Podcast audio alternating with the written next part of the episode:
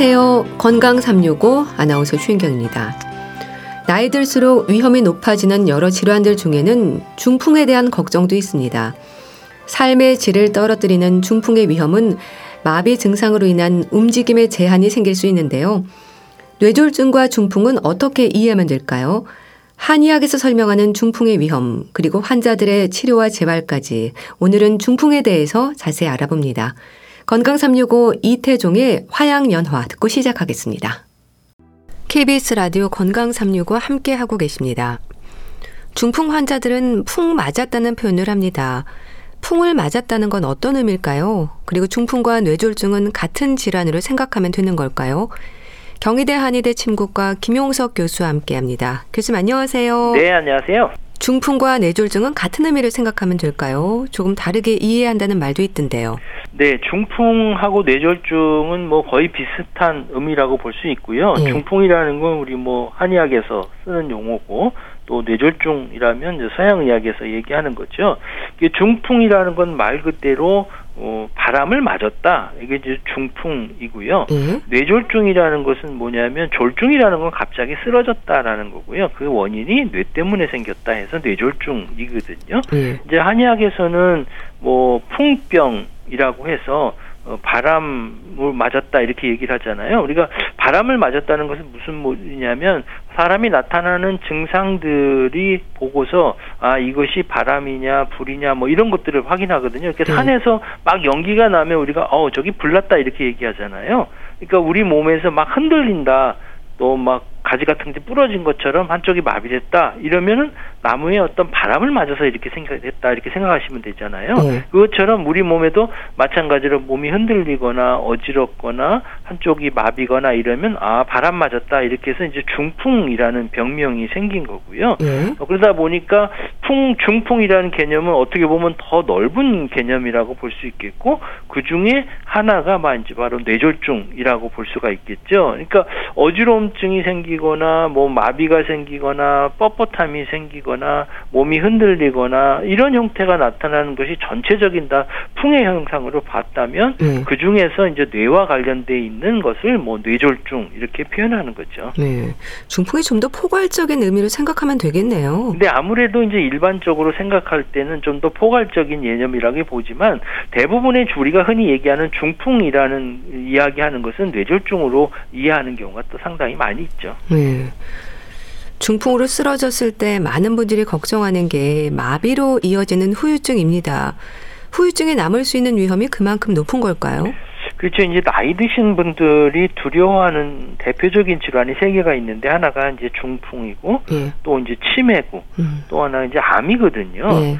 그 중풍은 아무래도 전 세계적으로 암에 이어서 두 번째로 높은 사망 원인인데 문제는 뭐냐면 이게 생존한다 할지라도 이제 후유증이 심각해요. 예. 그러다 보면 개인적으로도 또는 사회적으로도 가족적으로도 커다란 부담을 안기게 되거든요. 왜냐하면 중풍이라는 건 뇌혈관에 어떤 문제가 있어서 영양 공급을 못 받고 산소 공급을 못 받아서 뇌신경 세포가 죽는 거거든요. 예. 그러면 이런 뇌신경 세포들은 100% 회복이 어려워요. 그러니까 이제 후유증이 많이 생기죠. 그러면 장애가 생기잖아요. 그러면 스스로 일상생활을 하기가 힘들어요. 음, 음. 그 누군가의 도움이 필요하잖아요. 그리고 또 치료비도 만만치 않잖아요. 음. 완전히 회복이 되는 병이 아니니까 계속해서 이제 지출해야 되니까 아무래도 이제 긴 병에 효자 없다는 말도 음. 그래서 나온 거라고 생각이 들어요. 네. 그러니까 대부분의 질환이 그렇지만 중풍도 초기 치료가 중요하지 않습니까? 그러니까 시간이 지날수록 치료에 좀 인내가 필요하겠어요. 아무래도 중풍은 1분 1초가 아주 정말 시간을 다투는 질환이거든요. 예. 왜냐하면 혈관이 막히면서 또 뇌세포에 혈액 공급이 안 되고 또 산소 공급이 안 되면 뇌세포는 손상되거나 죽게 되거든요. 한 번 손상된 거는 뇌세포 다시 살릴 수 없다고 얘기했잖아요. 예. 그러니까 빠른 치료가 필요한 거고요. 최소한 뭐 3시간 내에 우리가 골든타임이라고 얘기하잖아요. 그래야 적극적인 처치를 해야 뇌세포의 손상을 최소화할 수가 있거든요. 예. 그 이상 넘어가게 되면 이게 회복이 잘 안 될 수 있고 손상 범위가 더 커질 수도 있기 때문에 골든 타임을 잘 지켜야 되고 또 한 번 손상된 부분들을 100% 회복이 안 되기 때문에 꾸준하게 관리가 해야 되죠. 그러다 보면 아무래도 인내가 필요한 그런 질환이라고 볼 수가 있습니다. 예. 예방을 위한 노력도 중요하지 않나 싶은데요. 중풍의 위험이 높은 체질도 있는 걸까요? 예, 사실은 병은 초기에 치료해야 되는 것이 상당히 중요하지요. 더 예. 커지지 않게 해주는데, 근데 그것보다 더 중요한 것은 병이 생기지 않도록 예방하는 거죠. 이거 이걸 이제 한의학에서는 치밀병이라고 얘기를 하거든요. 병이 생기기 전에 미리 그것들을 관리하고 치료한다라는 거고요. 예. 사실은 중풍 같은 뇌혈관 질환들은 혈관이 막혀서 생기거나 혈관이 터져서 생기는 질환인데 이런 경우는 갑자기 어느 날 오는 것처럼 느껴지지만 사실은 그 혈관에 어떤 불순물이 쌓이거나 문제가 점점 점점 쌓이고 쌓이고 고이고 고이다가 어느 순간에 생기는 현상이기 때문에 예. 이런 예방적인 차원이 상당히 중요하거든요. 그래서 중풍은 어, 뇌의 어떤 혈관의 문제이기 때문에 혈관에 영향을 줄 수 있는 질환이 이런 원인이 될 수가 있어요. 그거는 이제 위험인자라고 얘기를 하거든요. 예. 이런 위험인 중에 가장 중요한 게 이제 혈압이에요. 음. 근데 65세 이상의 아까 3분의 2 정도가 고혈압이 있거든요. 그러면서 혈압이 높을수록 이런 중풍 발생들이 더 높아질 수 있고요. 또 당뇨병도 마찬가지고 이런 현상이 생길 수 있거든요. 그러다 보니까 혈당 관리도 잘해야 되고 혈압 관리도 잘해야 되고 또 콜레스테롤 농도가 또 뇌 경색이 아주 큰 위험 인자로 알려져 있지요. 심장병도 마찬가지고 그런데 문제는 뭐냐면 이런 중풍 발생의 위험 인자가 또 잘 관리를 했지만 또 여전히 그 외에도 여러 가지 원인에 의해서 특히 이제 체질적인 불균형에서 이런 중풍이 생길 수가 있어요. 이게 체질이라는 것은 또 쉽게 얘기하면 이런 거거든요. 우리 몸이나 마음의 어떤 상태에서 어, 질병이 발생될 수 있는 환경적인 인자다 이렇게 볼 수가 있거든요. 예. 그러니까 우리가 쉽게 보면 태풍이 언제 불어오는지를 생각하면 이제 쉬울 수 있- 이해할 수 있- 있을 거예요. 이제 예. 한의학에서는 그래서 중풍이 발생되는 원인을 세 가지로 봤거든요. 첫 번째가 이제 주화설이라고 해서 스트레스 많이 받거나 음. 열 받잖아요. 예. 그런 열로 인해서 바람이 부는 거예요. 우리가 그 태풍 불 때도 열이 나면서 온도가 높아지면서 이런 현상들이 생기잖아요. 또 주기설이라고 해서 근심과 걱정이 너무 지나쳐서 기가 막혀서 생기는 경우도 있고요. 예. 또 주습설이라고 해서 어, 습기가 좀 많아서 그게 열이 생기고 열이 생긴 다음에 이제 풍이 생기는 이런 형태가 될 수 있거든요. 그래서 이제 한의학에서는 이제 중풍의 원인들을 보면서 뭐 체질에 따라서 뭐 습담이다, 화열이다, 음허다, 뭐 어혈이다, 기혈이다 이렇게 이제 구분을 하게 되죠. 예. 습담, 화열, 음허, 어혈, 기여 어려운데요. 하나하나 좀 설명해 주시면 좋겠습니다. 우선 습담은 뭔가요? 그렇죠. 습담, 화열, 음어, 어혈, 기혈 어렵죠. 이제 예. 용어 자체가. 근데 이제 그게 어려울 게 아니고요. 이제 습담이라는 것은 뭐냐면은 몸에 조금 불순물이 많다. 음. 이제 비만하다. 이렇게 얘기하시면 보시면 될 것 같거든요. 예. 그래서 비만한 사람이 이제 중풍이 잘 걸린다라고 이야기를 하는 것도 바로 이제 습담이라고 볼 수가 있겠지요. 예. 그다음에 뭐 화열이라는 건 뭐 스트레스 열 받는 사람, 음호는 뭐 노화 현상, 어혈은 뭐가 노폐물이 찌, 그 찌꺼기가 있는 거, 기혈은 뭐 기운이 약한 거, 뭐 이렇게도 해석해 볼 수가 있죠. 예. 우선 비만을 왜 습담이라고 하나요? 이 습담이라고 생각해 보면 이제 습이라는 건 우리 쉽- 쉽게 습기, 습기 이렇게 쉽게 이해할 수 있잖아요. 예. 그러니까 우리 몸에서 물기가 많이 들어가 있으면 무겁다는 느낌을 들거든요. 이게 뭐 얘기하면 쉽게 얘기하면 비 맞은 옷을 입게 되면 음. 무겁잖아요. 예. 우리 몸에 습기가 들어가면 그만큼 무거워지는 거고요. 또 비가 올라 그러면 몸이 좀 무겁잖아요.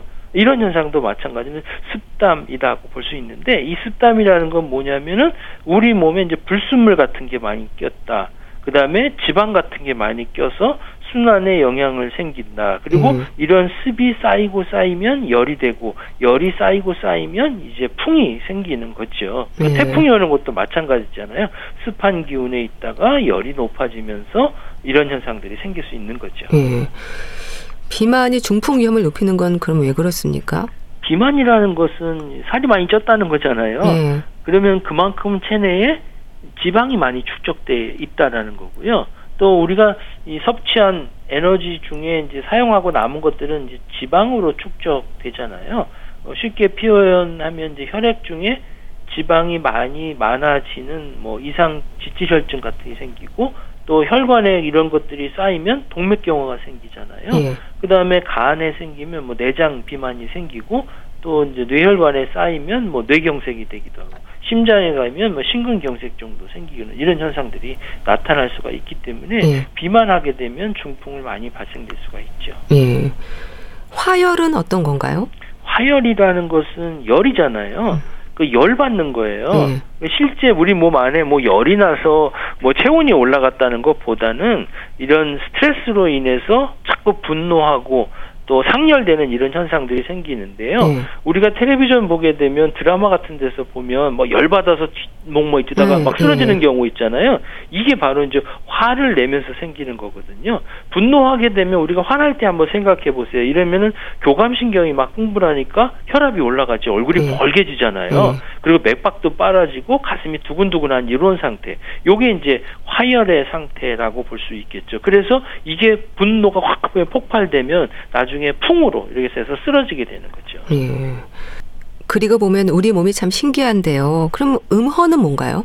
음허라는 것은 뭐냐면 음이 있다는 거, 음이 약하다는 거거든요. 음이 부족하다는 거예요. 예. 그 음량의 균형 상태가 우리 몸에는 이제 아주 건강한 상태라고 볼 수가 있는데 음량은 쉽게 얘기하면 시소 같은 거라고 생각이 드시면 돼요. 예. 한쪽이 많이 들어가면 또 반대로 그쪽은 올라가고 내려가고 이런 현상이 생기잖아요. 이게 균형을 맞아야 되는데 이게 균형이 안 맞으면 우리 몸이 문제가 생기는 거죠. 쉽게 얘기하면 물과 비, 불의 어떤 비유라고 보시면 되게요. 예. 음이라는 걸 물이라고 보고요. 양이라는 것을 불이라고 보면 물과 불의 균형이 잘 맞아야 건강하게 되는데 물이 많으면 불의 기운이 약해질 수 있고 또 불이 많이 세면 물이 약해질 수가 있잖아요. 예. 그러니까 물의 기운이 약해지면 불을 끌 수가 없겠죠. 음. 불이 자꾸 올라가는 이런 현상이 생길 수 있기 때문에 진액이 자꾸 말라지는 이런 현상이 생기고 끈적끈적하는 현상이 생기고 이런 형태가 되니까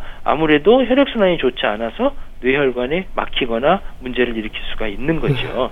그런 분들도 많은가요? 예, 이런 경우는 특히 이제 노화로 생기는 경우가 상당히 많고요. 네. 어르신들 같은 경우 많이 생기는 거예요. 그래서 이제 입마른 증상들이 자꾸 생기는 거죠. 아, 예. 그러니까 이런 경우는 음허 화동이라고 해서 물 기운이 부족하니까 열이 확 올라가는 거예요. 그러니까 불을 끌 물이 없는 거죠. 그리고 진액이 자꾸 말라지니까 입이 착착착 마르는 이런 형태가 생기고요. 예. 쉽게 표현하자면은 뭐 빈 가마솥만 막 들끓는 상태죠. 주전자에 물이 없고 자꾸 이렇게 끓어오르는 상태가 되다 보면 네. 이런 현상들이 생기는 거죠. 네. 그리고 어혈, 피가 뭉친 건가요? 어혈이라는 거 우리 흔히 말뭐 죽은 피다, 나쁜 피다 얘기하잖아요. 그러니까 어, 혈액 순환은 순환이 자꾸 돼야 되는데 순환이 되지 않고 막 정체돼 있는 거거든요. 예. 그러니까 혈관이 막히는 이런 형태가 생길 수도 있고 뭐 혈전 같은 것들이 생길 수도 있고 뭐 동맥경화 같은 것들이 생길 수도 있고 이런 형태가 되는 거 우리 몸 혈관 자체에 뭐 어떤 불순물이 껴 있다 이렇게 이해하시면 되고 그게 껴 있으니까 뇌혈관에 문제가 생겨서 음. 중풍 같은 게 생기는 거죠. 음, 음허, 어혈 모두 혈관 건강의 위험을 말하는 거네요. 아무래도 혈관에 문제가 생기는 거죠. 음허하기면 진액이 부족하니까 끈적끈적해서 혈관에 문제가 생길 수도 있고 어혈은 나쁜 피가 쌓여서 문제가 생기니까 그 혈관들을 막아지는 이런 형태가 생기기 때문에 혈관의 건강 상태라고 보시면 되겠죠. 예. 그럼 기허는 기가 약한 걸 말하나요? 그렇죠. 기허라는 거는 기라는 거는 글자 그대로 기차가 움직일 수 있게 하는 기운이라고 볼 수 있거든요. 예. 그런데 이렇게 움직이는 거는 사실은 혈액이 움직이는 거잖아요. 그러니까 혈액 순환을 시킬 수 있는 힘이 부족하게 되는 거는 이제 기허다 이렇게 되는 거거든요. 뇌에 혈액 공급을 원활하게 돼야 되는데 얘를 움직일 수 있는 힘이 부족하면 뇌 혈관 자체에 혈액 순환이 원활하게 안 되면 예. 혈관 끝에 있는 부분들은 충분하게 영양 공급을 못 받고 산소 공급도 못 받을 거잖아요. 그러면 이제 문제가 생기는 거죠. 예. 그럼 말씀 주신 위험 체질에 대한 분별을 해서 맞춤식 예방법을 쓰면 위험이 낮아질 수 있겠어요. 어, 그렇죠. 이제 아까 말씀드린 체질이라는 것은 이 병이 생길 수 있는 우리 몸 안에 몸과 마음의 환경적인 요인이라고 말씀드렸잖아요. 그 환경적인 요인들을 잘 개선하게 되면 이런 부분들을 예방을 할 수 있는데 예를 들면 습담이라는 경우는 비만한 사람이라고 했잖아요. 네. 이런 사람은 어떻게 하겠어요? 운동이라든지 식이요법을 통해서 우리 몸의 체중을 조절하는 것이 상당히 중요하겠고요. 그 다음에 화열은 쉽게 열받는 사람이라고 말씀드렸잖아요. 이렇게 되면은 이제 스트레스를 조절을 시켜주는 이런 치료를 좀 병행을 해야 되고, 예. 뭐 안정을 시켜주거나 명상을 하거나 심호흡할 필요가 있겠고, 음어 같은 경우는 이제 노화 현상이다 보니까 아무래도 진액을 보충시켜서 쉽게 열감을 느끼는 것들은 이제 가라앉혀 주게 해야 되겠고, 어혈은 혈액순환이 안 돼서 생기는 거라고 했으니까 노폐물들 같은 것들을 제거시켜주는 치료에 더 중점을 둬 줘야 되겠고 네. 기허인 경우는 기운이 부족하잖아요. 이런 경우는 되게 손발이 차고 소화력이 떨어지거든요. 이런 부분들은 소화를 잘해서 음식물 섭취를 아주 좀 편안하게 하고 영양 공급을 잘 해주는 이런 치료를 하고 예방하는 데 도움이 되겠죠. 네. 그리고 전조 증상으로 불리는 위험 증상에 좀 민감하게 대처하는 게 중요하겠죠.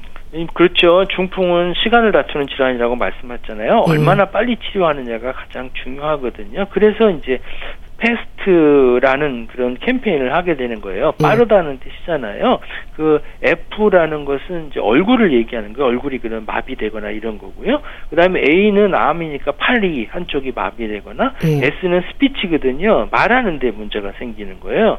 그리고 중요한 건 T죠. Time.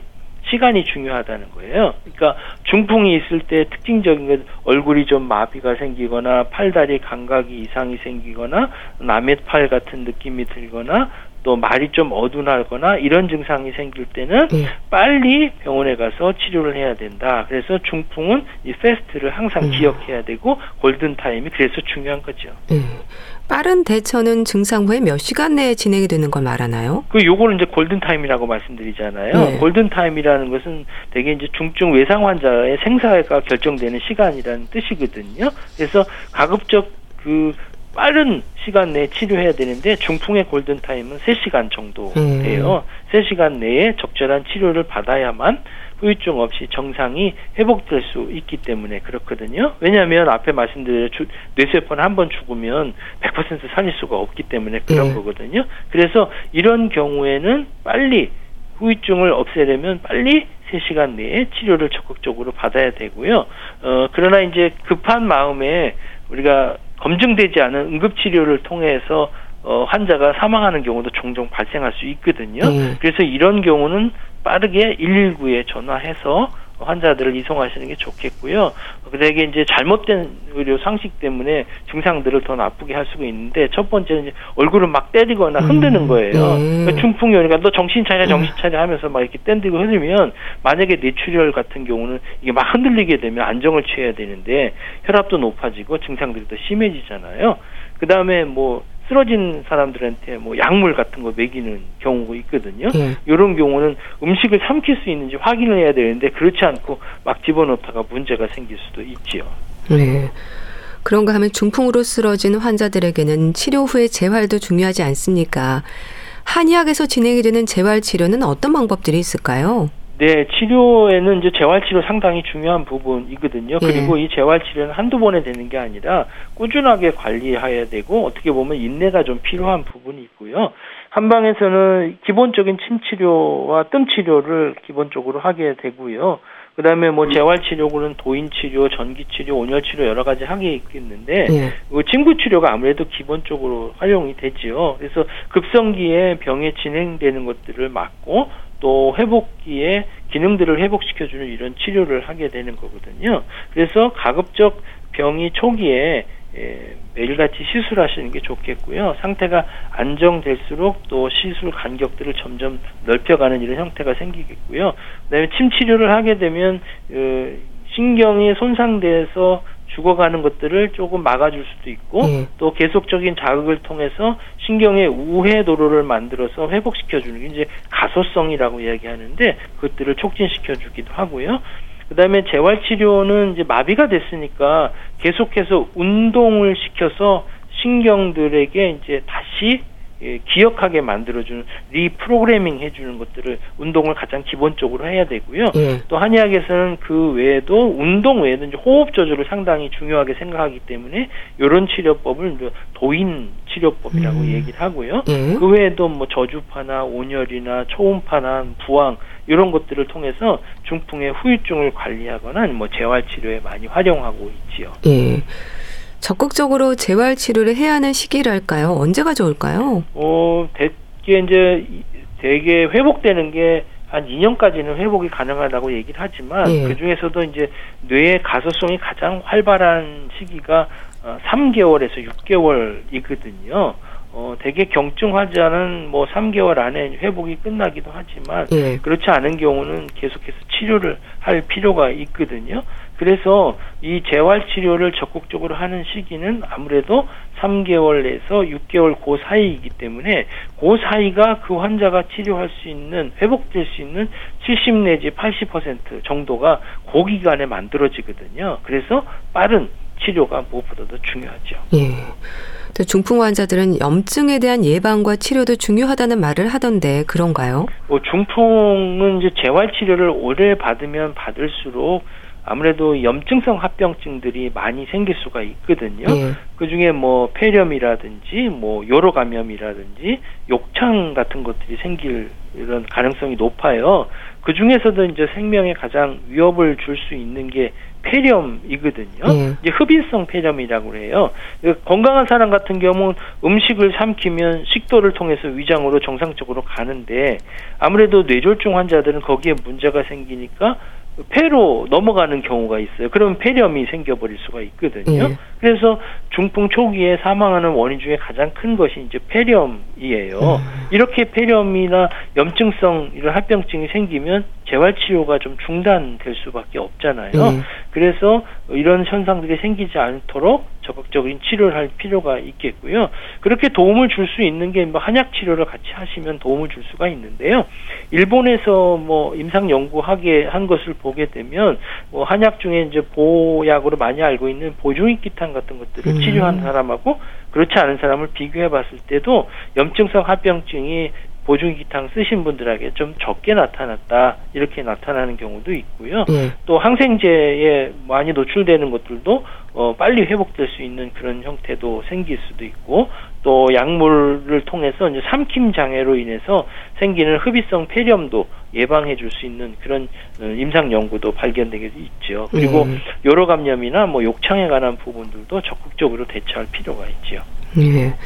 침 치료와 함께 한약이 처방이 되기도 한다고 하셨는데 어떤 약재들이 쓰일까요? 뭐 한약재는 그 체질에 따라서 나타나는 증상들에 여러 가지 활용할 수가 있지만 우리가 이제 천마라고 하는 약재라든지 뭐 방풍이라든지 침향, 독활 뭐 이런 약들이 많이 쓰는데 예. 그 약재들의 뭐 양리적인 효과를 보게 되면 뭐 항산화 효과도 있고요. 또 항염증 효과도 있고 또 신경세포를 보호해주는 효과도 있고 또 뇌혈관의 에, 내피 세포의 기능을 향상시켜 준다는 보고도 있는데 뭐 최근에 나온 보고는 황금이라는 약물 자체가 어, 이런 역할들을 감, 잘 도와주는 역할을 하기 때문에 특히 뭐 고지혈증 있는 경우에 혈청 지지를 내려주는 효과도 있다라고 알려져 있어요. 예.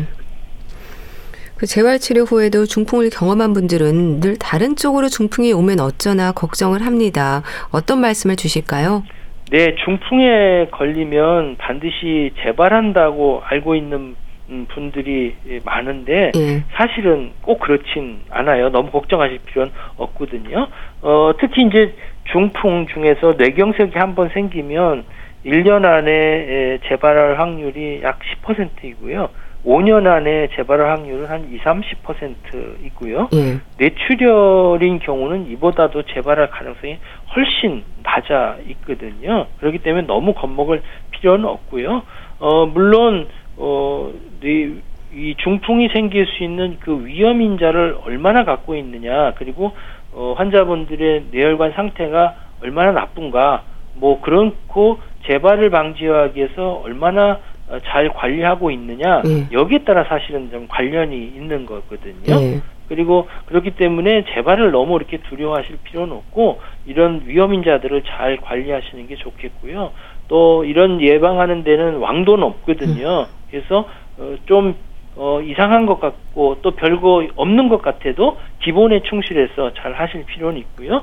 또 하나 당부시킨 것은 이제 재활 치료인데 네. 사실 이 재활 치료는 끊임없이 반복되는 훈련이거든요. 이 수술처럼 뭐 한 번에 딱 끝나는 게 아니에요. 그렇기 때문에 장애가 남더라도 어, 적극적인 마음감을 가지고 또 재활에 적극적으로 참여할 필요가 있겠고요.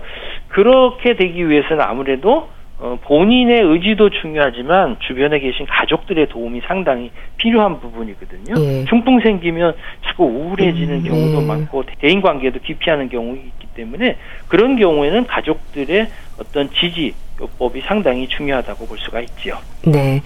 중풍에 대해서 자세히 알아봤는데요. 경희대 한의대 침국과 김용석 교수와 함께 했습니다. 말씀 감사합니다. 네, 감사합니다. KBS 라디오 건강365 함께하고 계신데요. 주현미의 2013 대제 항고 듣고 다시 오겠습니다.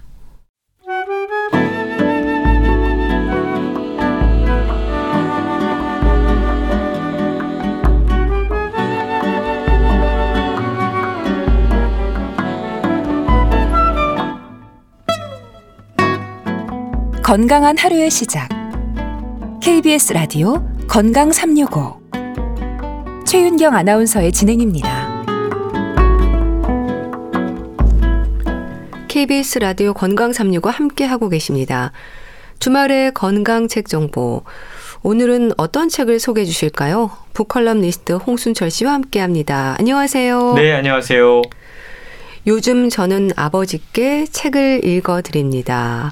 아, 책 제목만으로도 일단 뭔가 좀 울컥하네요. 네, 그렇습니다. 저도 이 책을 읽으면서 자연스럽게 흐르는 눈물을 몇 번, 네. 예, 참, 아, 감출 수밖에 없었는데요. 이 비블리오 테라피란 말이 있습니다. 이 말은 책을 의미하는 그리스어 단어 비블리오 그리고 치료를 의미하는 단어 테라피가 결합된 말이죠. 예. 어, 그대로 해석하자면 책으로 사람을 치유한다라는 뜻입니다. 보통 우리가 독서 활동을 통해서 마음의 불안이나 우울을 치료할 때 이런 비블리오 테라피란 말을 쓰게 되는데 책의 힘은 정말로 놀라운 것 같습니다. 음. 요즘 저는 아버지께 책을 읽어드립니다. 이 책을 읽으면서 다시 한번 깨달았는데요. 예. 책은 마음의 질병만 치료하는 것이 아니라 깨어진 관계도 회복할 수 있는 것 같습니다. 그리고 병든 몸, 아픈 몸, 나이 들어 움직일 수 없는 몸도 치료하는 것 같습니다. 예. 이 책에 그 놀라운 힘이 소개가 되고 있는데요. 책의 저자인 김소영 씨는 출판 잡지계에서 알아주는 여성 CEO였습니다. 많은 분들이 좋아했던 엘르, 음. 코스모폴리탄, 음. 에스콰이어 이런 잡지를 발행하는, 발행하는 대형 잡지사가 있었는데 거기에 대표 이사를 역임을 했어요. 그리고 실제로 이분의 꿈이 세계를 무대로 일하는 미디어 회사의 CEO였다고 그럽니다. 그러니까 자신의 꿈을 이룬 선망의 여성이었던 거죠. 네. 2010년 2월 10일 기자였던 남편을 따라서 온 가족이 중국에서 거주하고 있었다고 그럽니다. 그때 서울에 계신 아버지의 낙상 소식을 듣게 됩니다. 사실 요즘 어르신들은 가장 조심해야 되는 것이 낙상이다라고 이야기할 정도로 맞아요. 낙상 때문에 예기치 않은 상황에 맞이하는 분들이 정말로 많이 있거든요. 네. 마찬가지였습니다. 저자 역시도 그날 이후에 아, 아버지가 갑작스럽게 3, 4번 경추 아래 온 신경에 손상을 입어서 전신마비가 되는 상황을 경험하게 됩니다. 그리고 이 상황에서 그녀가 별로 할 수 있었던 일이 없었다고 그래요. 그나마 어머니가 곁에 계셨기 때문에 어머니가 하루 종일 아버지의 병수발을 하셔야 됐고, 그저 열심히 살아온 죄밖에 없었는데, 음. 그렇게 묵묵히 살아오신 부모님께 갑작스럽게 고난이 닥쳐온 것이죠. 그리고 그 상황을 딸은 받아들이기 너무 힘들었다라고 고백하고 있습니다. 네. 그 말씀하셨듯이 노인들에게 낙상은 골절로 이어지는 경우가 많아서 정말 조심을 하셔야 되잖아요. 아버지의 낙상 사고로 인한 전신 마비, 특히 멀리서 이 소식을 들었을 때 얼마나 놀라셨을까요? 그렇습니다. 중국에서 한참 바쁘게 생활하고 있는데 아버지의 사고 소식을 들었습니다. 예. 남부럽지 않은 커리어를 쌓아가면서 더 높은 곳을 향해서 올라가던 저자에게 아, 청천벽력 같은 소식이었던 거죠. 근데 사실 이 소식이 들려오기 전에 저자는 또 다른 고난을 겪고 있었습니다. 예. 아, 그러니까 저자는 그때 상황을 신이 나에게 일과 가정 가운데 하나를 내려놔라 라는 신호를 보낸 것이었다. 라고 이야기하고 있는데요. 예. 아, 한국에 있을 때 초등학교 5학년 아들이 갑작스럽게 연락이 안 되고 경찰에 신고를 합니다. 예. 근데 마지막 휴대폰 신호가 잡힌 곳이 한강 둔치였어요. 어. 이렇게 되면 이제 어머니의 상상력은 온갖 부정적인 방향으로 흘러가게 됩니다. 예. 왜 우리 아이가 갑자기 이런 선택을 한 걸까? 열심히 쌓아 올린 커리어를 모두 내려놓고 가정과 아이들을 돌봐야 되는 일을 선택, 선택하는 것이 쉽지 않았지만 이 상황을 경험하면서 결국은 가정을 선택하게 됐다고 그럽니다. 예. 다행히 아들은 나중에 찾게 아, 됐어요. 다행이네요. 그리고 나서 아버지의 사고 소식까지 듣게 된 거죠. 아버지의 사고 소식을 듣고 나서 나고 또 가정에 닥친 고난, 자식의 방황을 쉽게 받아들일 수 없었던 저자는 그날 이후로 자신의 마음을 다독이기 위해서 치유와 관련된 책을 모조리 골라서 읽었다고 그럽니다. 예. 마음속에 있는 여러 문제들에 대해서 본인도 할 말이 많았고 그리고 책을 통해서 듣고 싶은 말도 많았다라고 고백을 해요. 그러면서 책의 힘을 느꼈습니다. 예. 책을 읽으면서 자신이 갖고 있었던 고난들이 하나 둘씩 씻어지는 걸 확인했다고 그럽니다. 그리고 그 책의 힘을 독서의 치료의 효과를 부모님께도 나눠드리고 싶었다라고 고백을 해요. 그리고 전신마비로 누워만 계신 아버지께 내가 딸로서 할 수 있는 것이 무엇일까? 어찌 보면 남은 세월이 얼마 남지 않았을 텐데 예. 무엇이 아버지께 할 수 있는 최선의 일일까를 생각을 하다가 아버지 옆에서 책 낭독을 시작했다고 그럽니다. 예. 그리고 아버지를 위해서 책을 읽기 시작했는데 그게 어느새 저자 자신과 저자의 부모님과 그리고 온 가족의 마음에 있는 상처와 아픔을 깨끗이 치유해줬다 라고 고백하고 있는 것이죠. 예.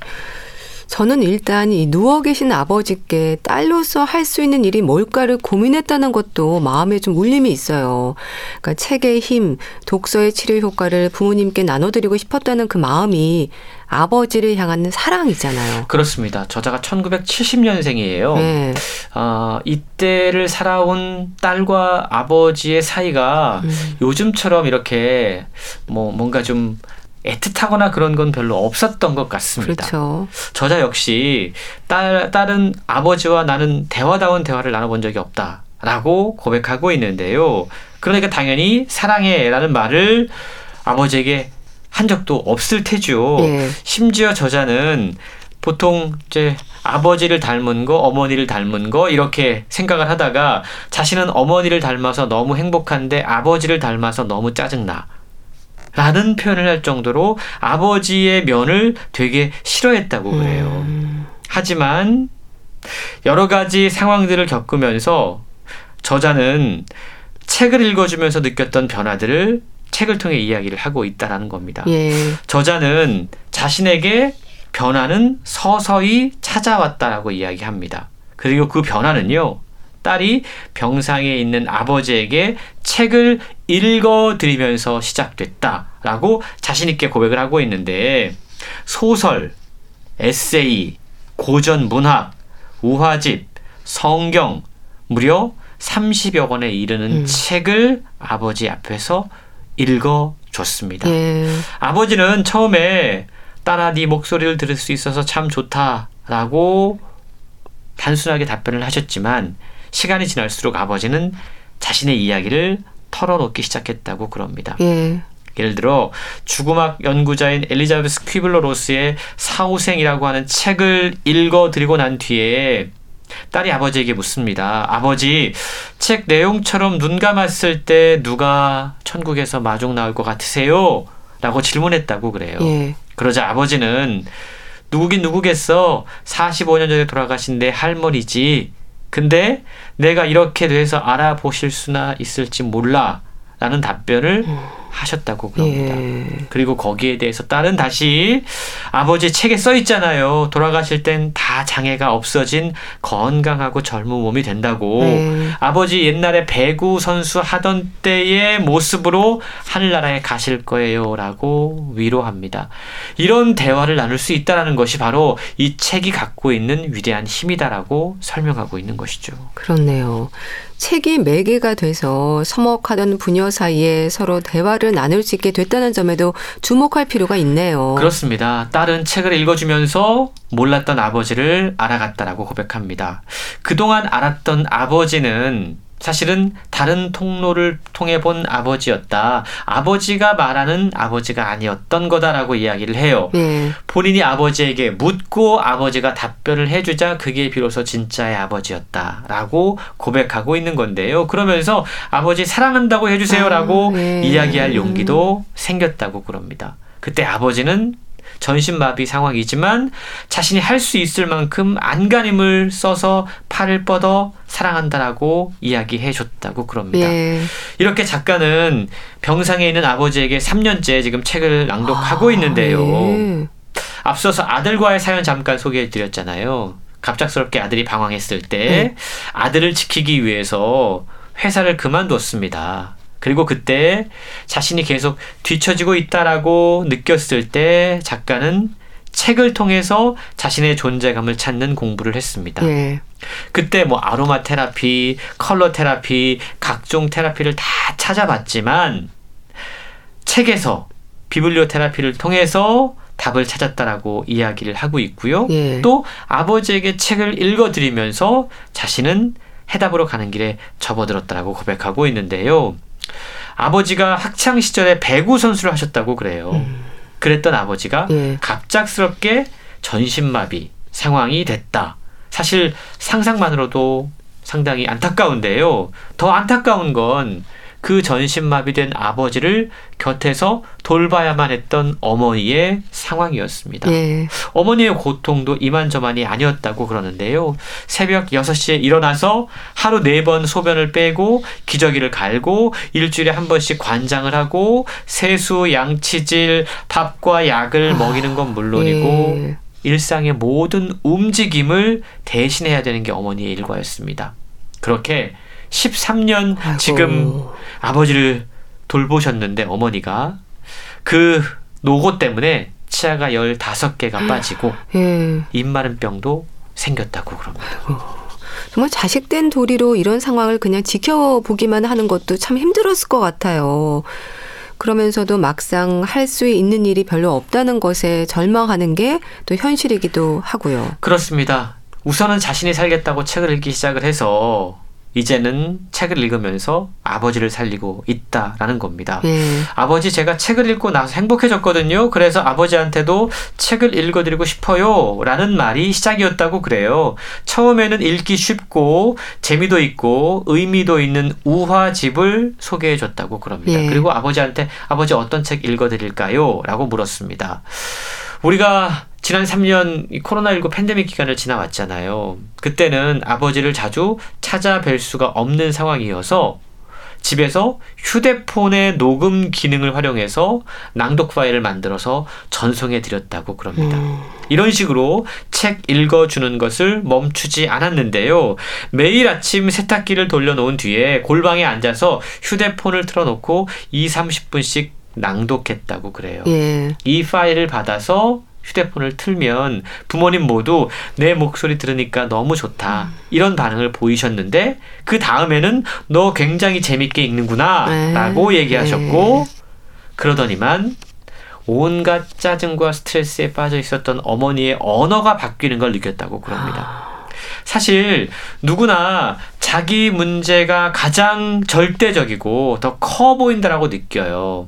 그런데 책을 통해서 다양한 사람들의 이야기를 듣다 보면 나의 이야기가 자그마해집니다. 예. 나보다 더 힘든 사람이 있네, 나보다 더 어려운 사람이 있네, 더 어려운 환경의 인물이 있네, 라는 생각을 하게 된다라는 거죠.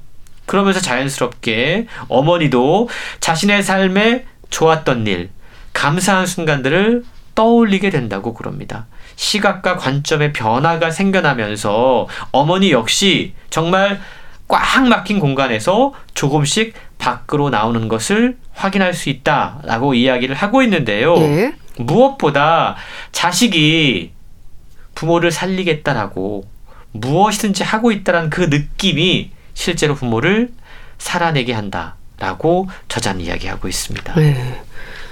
근데 13년간 전신마비인 아버지를 보살핀다. 그러니까 배우자 입장에서도 참 어려움이 많았겠죠. 그렇습니다. 사실 환자와 돌보는 사람 사이 아무리 사랑하는 사이라고 하더라도 서로 마음이 틀어지기 마련이거든요. 네. 13년입니다. 아버지를 돌보면서 어머니의 몸과 마음에도 깊은 병이 들었다고 그러는데요. 그런데 그 병을 낫게 한 것이 바로 딸의 책 읽는 목소리였다고 그럽니다. 예. 그 소리를 들으면서 어머니의 마음에 긍정적인 변화가 생겼고 또 당연히 아버지에게도 그 감정이 전달이 됐습니다. 불면증에 시달렸던 엄마는 딸의 목소리를 들으면서 스마트폰을 켜놓고 잠이 드셨고 순간적으로 감정을 음. 조절하지 못해서 폭발했던 그런 순간도 잦아 들었다고 그럽니다. 예. 구체적인 예를 들면 시인 정호승 작가의 우화 소설 산산조각이란 작품이 있는데 이 작품 가운데 서남사 해우소라는 글이 있습니다. 예. 그 내용은 차밭에서 안락하게 지내던 잘생긴 바위돌이 있었는데 이 바위돌이 어느 날 해우소의 받침돌이 되는 이야기입니다. 음. 그러니까 풍경 좋은 데 있다가 화장실에서 온갖 더러운 것들을 받는 처지가 된 이 바위의 이야기. 음. 이걸 읽는 딸의 목소리를 들으면서 엄마는 눈물을 흘렸고 딸 역시도 이 책을 읽으면서 눈물을 흘렸다고 그럽니다. 예. 그러면서 어머니가 나중에 이런 이야기 했다고 그래요. 오늘 내가 들려준 이야기는 마치 나의 삶과 같구나. 라는 대목. 참 뭉클한 감정이 듭니다. 네.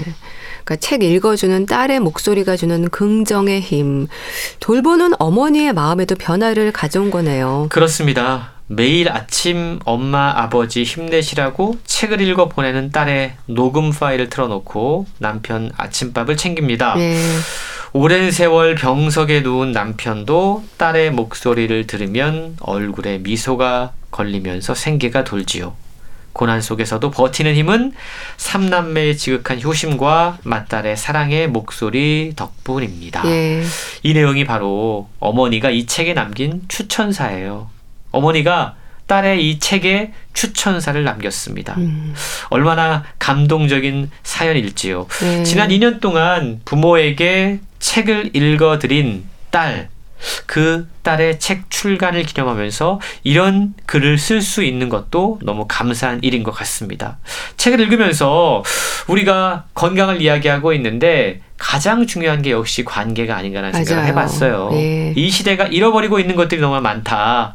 마음의 회복이 필요한 사람들, 삶의 여정에서 막다른 길에 부닥쳐서 어디로 가야 할지 모르는 사람들에게 지금 필요한 것은 사랑한다고 이야기해주는 목소리, 그리고 관계, 그리고 우리 모두의 서로를 향한 안부를 묻는 마음이 아닐까라는 생각을 해봤습니다. 네. 자, 소개해 주신 요즘 저는 아버지께 책을 읽어드립니다. 잘 들었습니다. 북컬럼니스트 홍순철 씨와 함께 했는데요. 어, 감사합니다. 고맙습니다. 유리상자의 사랑하기 좋은 날 보내드리면서 인사드릴게요. 건강365 아나운서 최인경이었습니다. 고맙습니다.